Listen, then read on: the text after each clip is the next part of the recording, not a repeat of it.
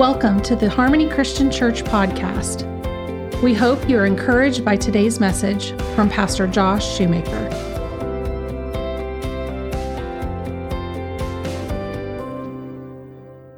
So, a couple, it's actually been probably a few months ago, um, Pastor Ron preached a two series message on the church. How many of you remember that message, those messages on the church? Um, incredible, incredible word. Again, I know I say this every now and then. Uh, you can access all of those messages again on our podcast. Uh, if you just search Harmony Christian Church on anywhere you listen to your podcast, you can find it, or you can go to our website and find it there. You can also find it on YouTube. But I encourage you go back you know, these messages aren't to be just heard entertaining. Hopefully, they're a little bit entertaining to listen to, but they're not just to be something we just hear, we blow up, blow out, and then never hear it again. They're to be digested. It's the word to get it on the inside of us. Amen. So sometimes it's good to go back and re listen to those things so you can do that, access all of that through.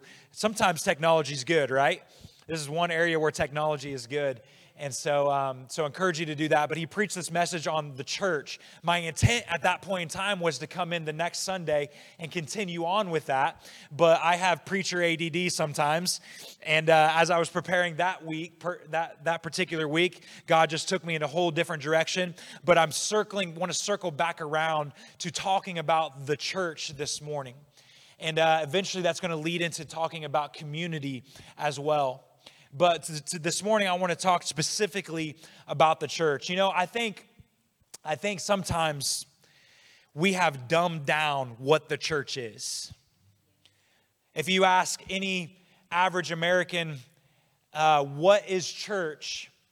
The typical reply would be a service some t- around 10 10:30 a.m. on Sunday morning where you have a few songs of worship and some guy gets up and preaches to you for a little while, and that's church.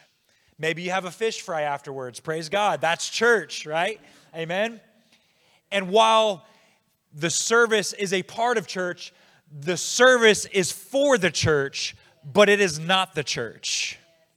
This, what we're doing right now, is not the church, it is for the church and it is important and it is something that we want to put energy into. It is something we want to make sure we attend. It is something we want to make sure that we do well, but it does not equal the church. The service does not equal the church. Jesus says that he is the head of the church, which is what? His body. You and I are the church. The church is not a service, the church is not a building, the church is not a place, the church is a people. We are the church.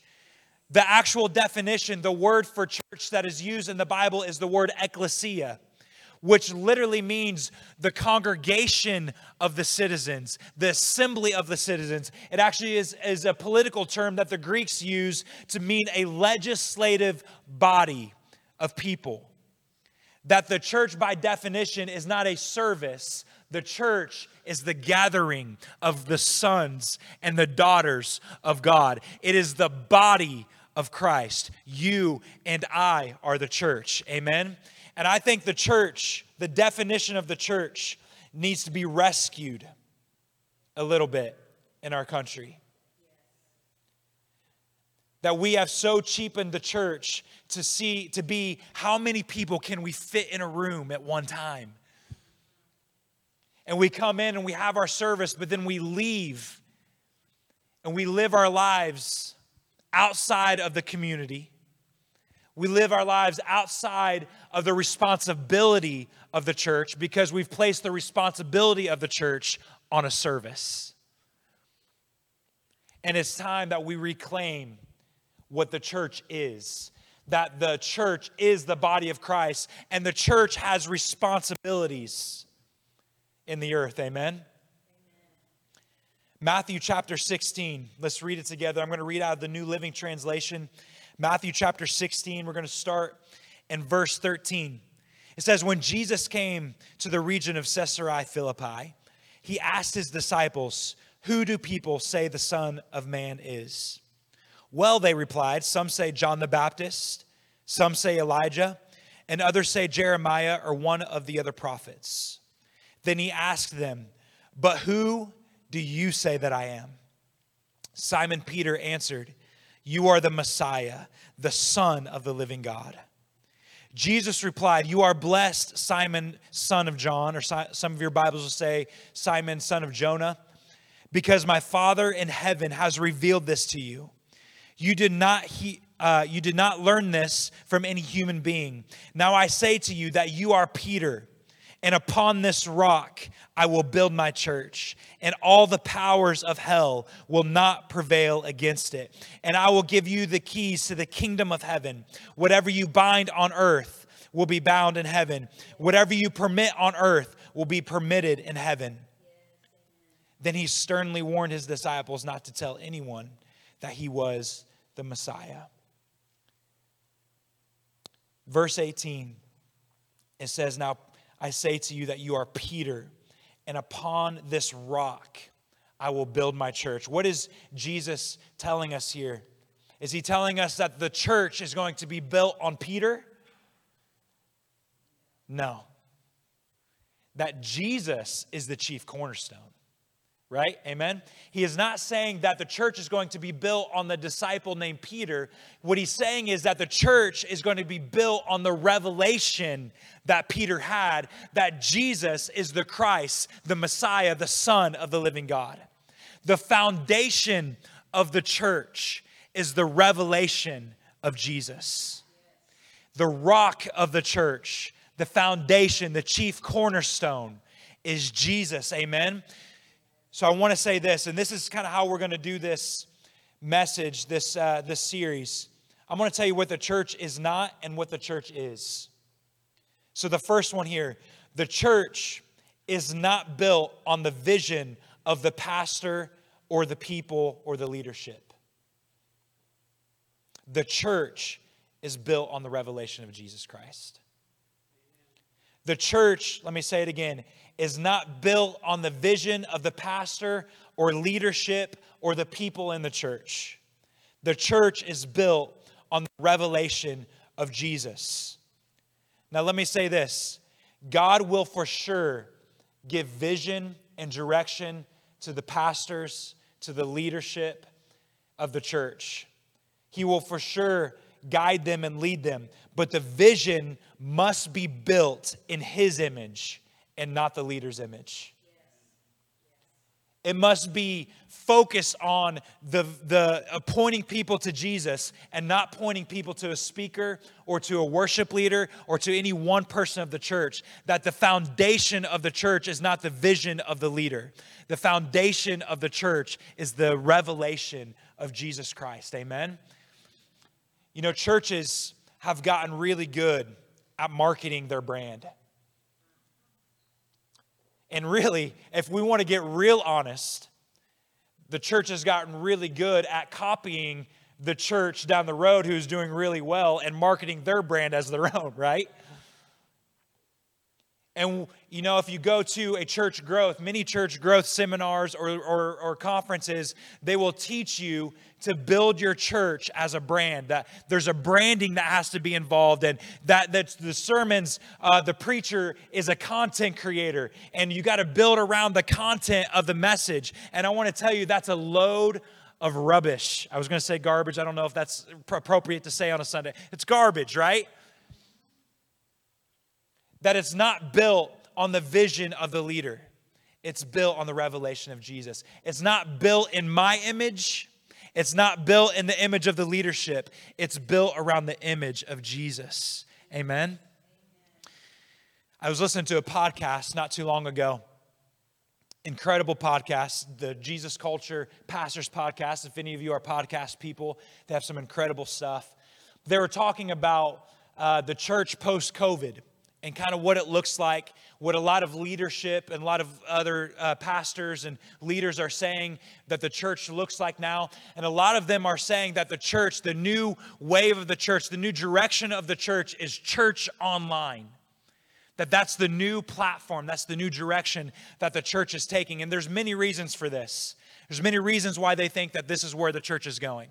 One is because many churches went from 50 to 100 people listening to their message on a Sunday morning to now 500 people, thousands of people now hearing their message because they put it online. And so they see the numbers of people and watches online, and their church, their influence has now grown. The reality is, the problem with that is, is how many of you have ever watched a full church service online? That's what I thought.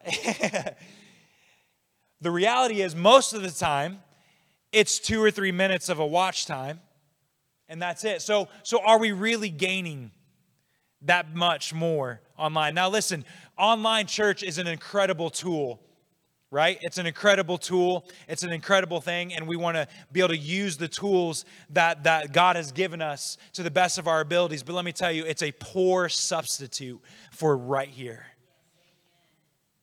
So that's one reason why they say the church is online. The other reason they say the church is, the next wave of the church is online is there's this really fancy thing called the edit button, right? Post production is a pastor's, a worship team's best friend, right? If you have the right people, you have the right software, you can make your service look incredible right? There's all kinds of things on Sunday morning I wish I could hit the edit button on and polish up a little bit, right? So the, so the, the quality is getting better because of technology. So they're saying that the new move, the new wave is church online. But here's, here's the main reason they believe the church is going online. Because many in the younger generation are saying, we love online church and we'd prefer to be online rather than be in person and in service. And so many churches are now beginning to build that because it is the new preference. I don't know about you, but I don't think that we should hear what people want and then go build that church. The church the rock, the foundation of the church, is built on his image. What does he say it should look like? Not what do we think it should look like.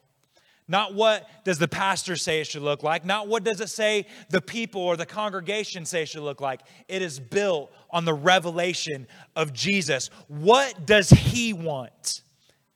What does he say the church is supposed to look like? You know, the Bible gives some details and there's structure there's there's direction and instruction for building a church. And we are to go to the word of god itself and build a church and not build a church out of the image of the culture. The church is built on the image of jesus. Amen? The church is built on the revelation of jesus. And who gave him that revelation what does it say there in the scripture that we just read? It says, You are blessed, Simon Barjona, for flesh and blood have not revealed this to you, but my Father has revealed this to you who is in heaven. That the image of the church, the vision of the church, we get from the Father. What does he say it is? It's a kingdom built in his image, not mine and not yours. Amen? Here's the next statement The church is not fragile, the church is unstoppable. The church is not fragile, the church is not, or the church is unstoppable. On this rock, I will build my church, and the gates of hell will not prevail against it. The church does not rise or fall at the hands of the culture. Amen? The Bible tells us that not even all of hell could overpower the church. So, why do we give the church, the culture, so much power over the church? Not even the gates of hell can conquer the church.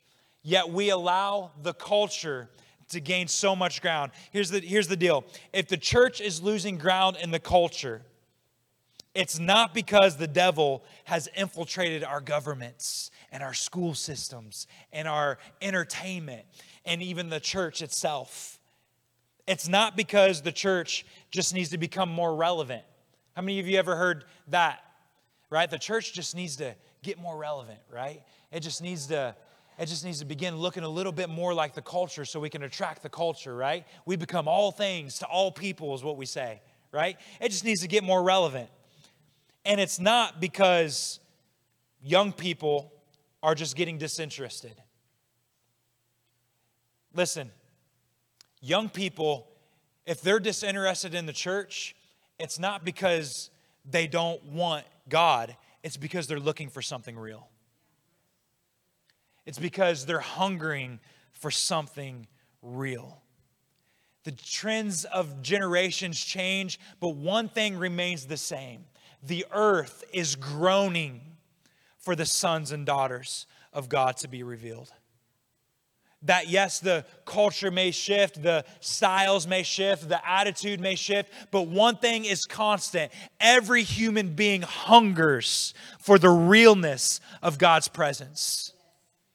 Every generation is thirsty for something real to come along that they can follow and that they can give their lives for. Every generation hungers for it. So the young people are not disinterested. If they're disinterested in the church, is because the church is not giving them something to be interested in. It's not giving them something real to grab hold of. And so the problem is not the devil is just overtaking. The problem is not that, uh, that um, we got to build a more relevant church. And the promise problem is not that people are disinterested. If the church is losing ground to the culture, it's because the church has lost who she is. All of hell cannot stop the church. Yet we complain and we mumble and grumble because people seem disinterested in the church. And it's the culture's fault. You know, I remember, I remember back when, uh, in 2008, when Barack Obama was elected president. And I'm not getting political, so don't worry. I remember when he was elected president, and, and you know, 90% of the church is conservative, right? And I remember when that, that night that that happened and the days following, I remember this depression that fell, this heavy blanket that fell on the church. I remember going uh, to, to a, a, church praise and worship practice, and it was just like, man, everybody was kicking stones, you know, like, and just so depressed, like, what are we to do now? Like, how is the church to survive this? You know, I remember even going to youth, youth group. Listen, 15 year olds were mourning. and I understand it's important. Believe me, it even says in the Bible, when the righteous are in power, the people rejoice, right? It's important who leads our country. But the person in the White House does not determine the direction of the church. The person in the White House does not determine the effectiveness of the church. So it's not control. Listen, if you look in the Bible, 90% of the time, the person in power was evil. That when the church was being built and established, it was, who was it? What's his name? Uh, the guy in power. Whatever his name was, it was Caesar. It wasn't Caesar. It's uh, Nero. Was it Nero? It was one of those guys. And I think it was Nero. That guy. Here, here's where I need that edit button. Polish this thing up a bit, you know. Nero, the one that was hanging Christians in his garden and using them as torches. That was the culture that the church of Jesus thrived in, that the church was built in. Yet when Obama was elected president, the church went into this state of mourning. When Joe Biden was elected president, the church went into a state of mourning. Listen, the church is not affected by who's in leadership. The church is not brought down by who's in leadership. The church, I think, shines even brighter and brighter when we have. I'm, I'm I'm trying to be careful here because I'm not saying whatever. Not, I don't want to be political about this. But I think in times of trouble, that's when the church shines even brighter.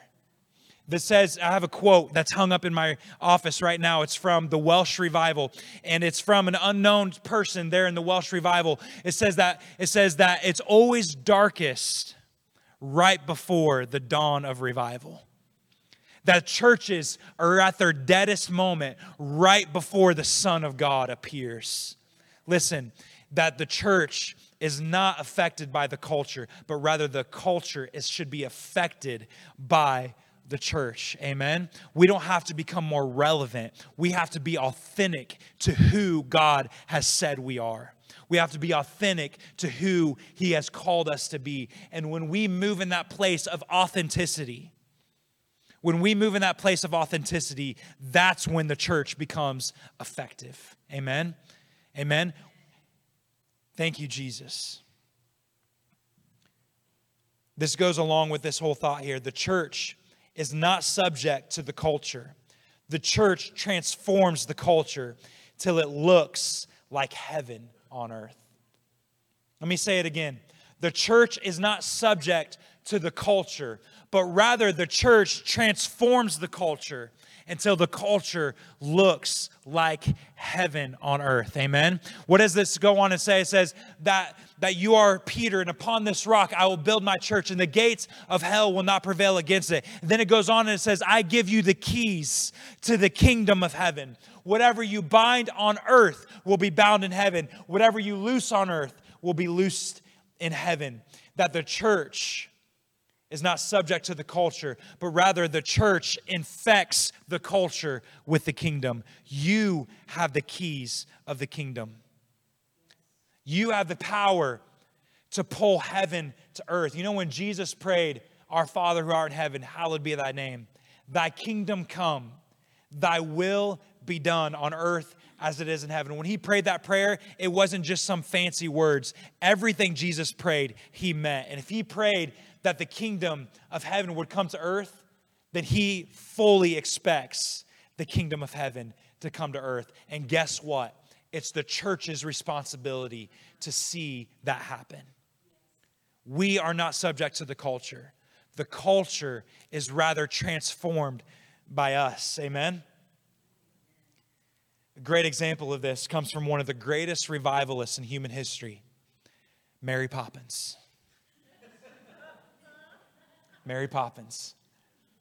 How many of you have seen Mary Poppins? Here's, here's the real question How many have not seen Mary Poppins? Okay. You were dismissed from the congregation this morning. Go home, watch Mary Poppins, then you can come back to church. Mary Poppins is an incredible example of what the church should look like, believe it or not. So, if you open, when the movie opens up, you see the Banks family, right? Start of the movie, you see the Banks household is a wreck, right? The kids have run off. The nanny that's supposed to be watching them is giving up and going crazy, and she's leaving. The mom comes in singing her song about women's rights, right? She's fighting for women's rights, but she's probably the worst mom on the planet, right? Because she abandons her kids. The nanny's telling her, hey, your kids are lost. And she's just marching through the house singing her song, right? The dad comes home and he's stern, he's angry, right? He's, he's all of these things. The house is a complete disaster, it's a complete wreck.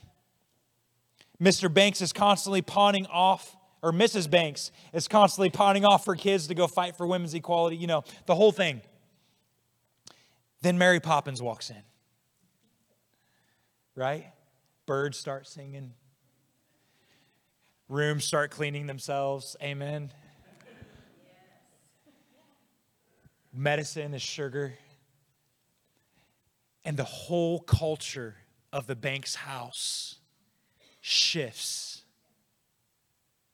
Order is brought to the house, right? Where there was once chaos, now there's order and it's not stuffy order right? It's not it's not uh, you know everybody's got to toe the line. It's it's order but it's also fun and it's full of joy and it's full of wonder. And she steps in and immediately begins affecting the culture around her to the point where at first the kids are affected, right? The kids are affected, and then it, it spreads out, and Mrs. Banks is then is, is affected by the culture, and then Mr. Banks gets affected by the culture, and so you see this change happen in this household. That throughout the movie, you see the culture, the leaven of Mary Poppins, right, begins to spread into the culture of the Banks house, and at the end of the movie, the beginning of the movie, it's a wreck.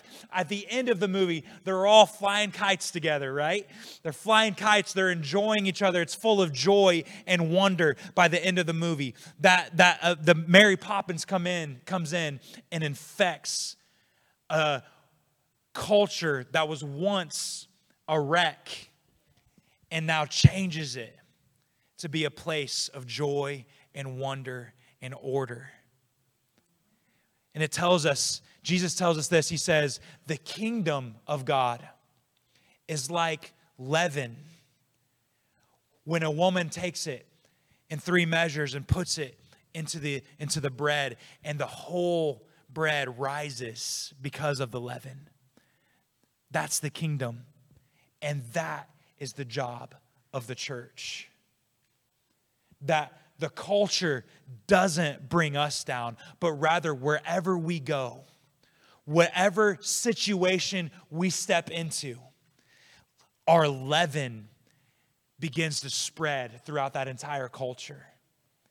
And the leaven that is on the inside of us begins to affect the culture around us till the whole dough begins to rise and to be affected by the kingdom of God. You know, the Bible says that you, first it says that Jesus is the light of the world, right? But then it goes on and it and Jesus flips the whole thing and he says, "You are the light of the world. You are the light of the world." Right? How many of you ever walked into a room, a dark room, right? You flip on a switch and there's this cosmic battle between the light in the room and the darkness. There's this fight and one of them wins and one of them, No, that doesn't happen, right? When you walk into the room and you turn the light on, the light always wins. 100% of the time, right? You are the light of the world, which means if there's any darkness around you, it's because you're not shining that light. If there's darkness in our culture, it's because the church has not stood up, put her light out on the what is it? What's the song? The light on the pedestal, right? And allowed the light to permeate the culture. The culture is, we are not subject to the culture. The culture is subject to us. So if there's darkness where you work, turn on the light. If there's darkness in your city, guess what it's time to do? Turn on the light. If and listen, I, am just a side note on that whole thought. I love to see what's happening in Elwood, Indiana right now.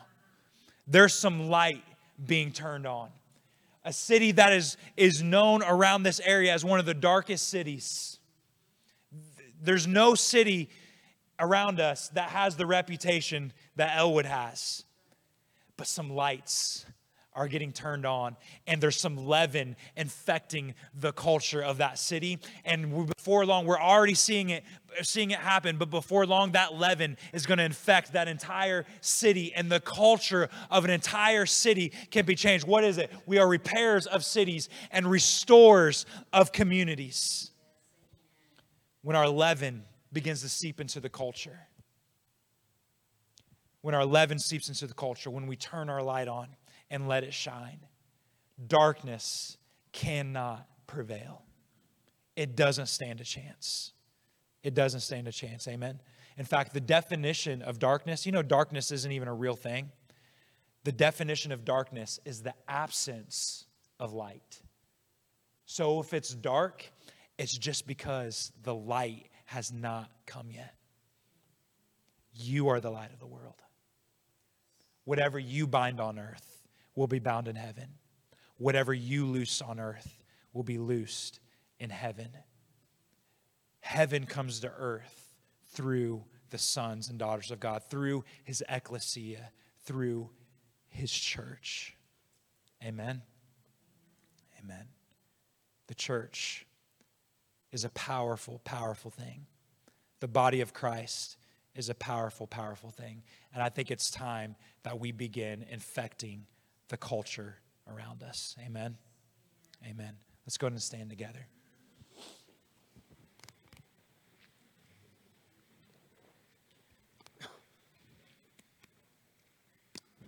Thank you, Jesus. Father, I thank you for the church. God, I thank you that you lead and you guide the church. And Father, I thank you that the church is powerful and the church is unstoppable, Jesus, that the gates of hell cannot prevail against it. God, I pray that today you'd give us, this church, this body, this assembly, the grace to begin walking in our purpose, the grace to begin walking in our destiny and our responsibility as the church of Jesus Christ. God, we honor you today. We thank you for your word this morning. God, we pray that it would penetrate our hearts, that it would shift our thinking, and God, that we would become the body, the bride that you have called us to be. In Jesus' holy name I pray. Amen.